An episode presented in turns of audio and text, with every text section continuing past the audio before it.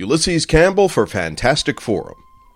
Joining the list of this summer's live action adaptations of Disney animated movies is The Lion King. On the heels of Aladdin, which has earned over $325 million domestically, The Lion King is poised to deliver another box office knockout blow for the House of the Mouse. It was 25 years ago that The Lion King burst onto screens, ultimately grossing over 422 million domestically and almost $928 million worldwide. Disney was able to leverage the success of the animated feature through development of a musical stage show that was equally well received. Of course, what a lot of people don't know is that The Lion King was liberally plagiarized from Osamu Tezuka's Japanese manga series Jungle Emperor, published in Manga Shonen from 1950 to 1954. The manga was later adapted to an anime series called Kimba, the White Lion. That aside, this adaptation of The Lion King is beautifully done in the style of a live action movie. Of course, it is totally computer generated, but artfully so. The characters and music are essentially as you'll remember from the original. Actually, many elements are so similar to the original that it was necessary to offer thanks in the credits to animated movie directors Roger Allers and Rob Minkoff, along with producer Don Hahn and story supervisor Brenda Chapman. There are some constants.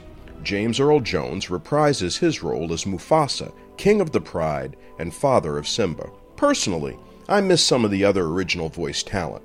Of course, Madge Sinclair and Robert Guillaume have passed away. Alfre Woodard and John Kani admirably fill the roles of Sarabi and Rafiki.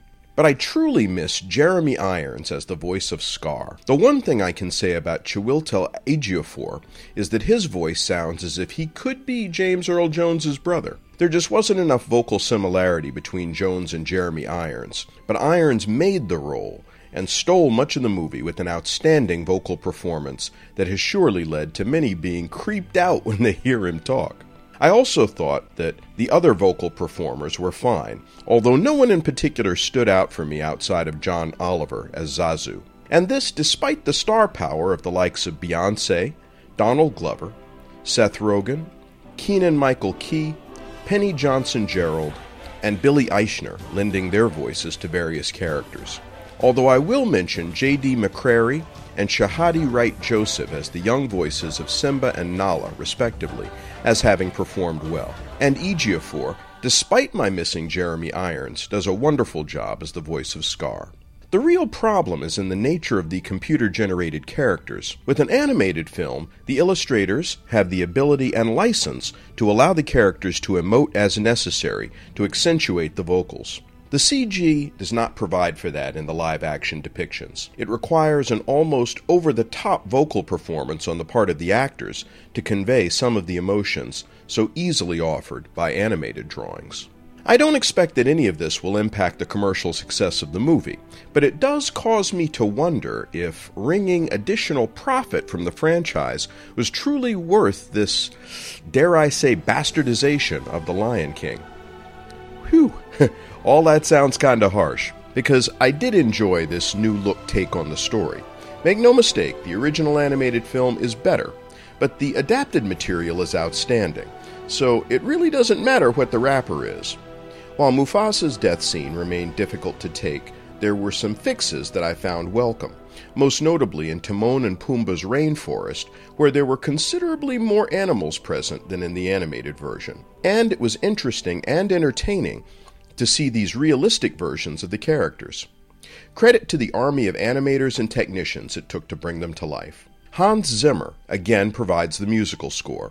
And of course, it wouldn't be The Lion King without the fantastic songs from Elton John.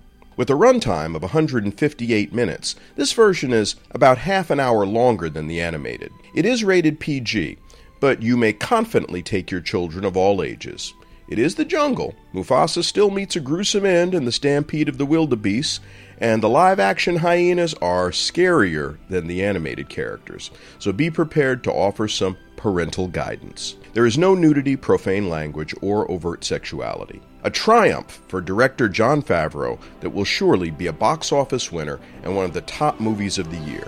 Three and a half out of four stars. Ulysses Campbell for Fantastic Forum. Fantastic Forum airs from 4 to 5 p.m. on Saturdays on WERA 96.7 FM in Arlington, Virginia.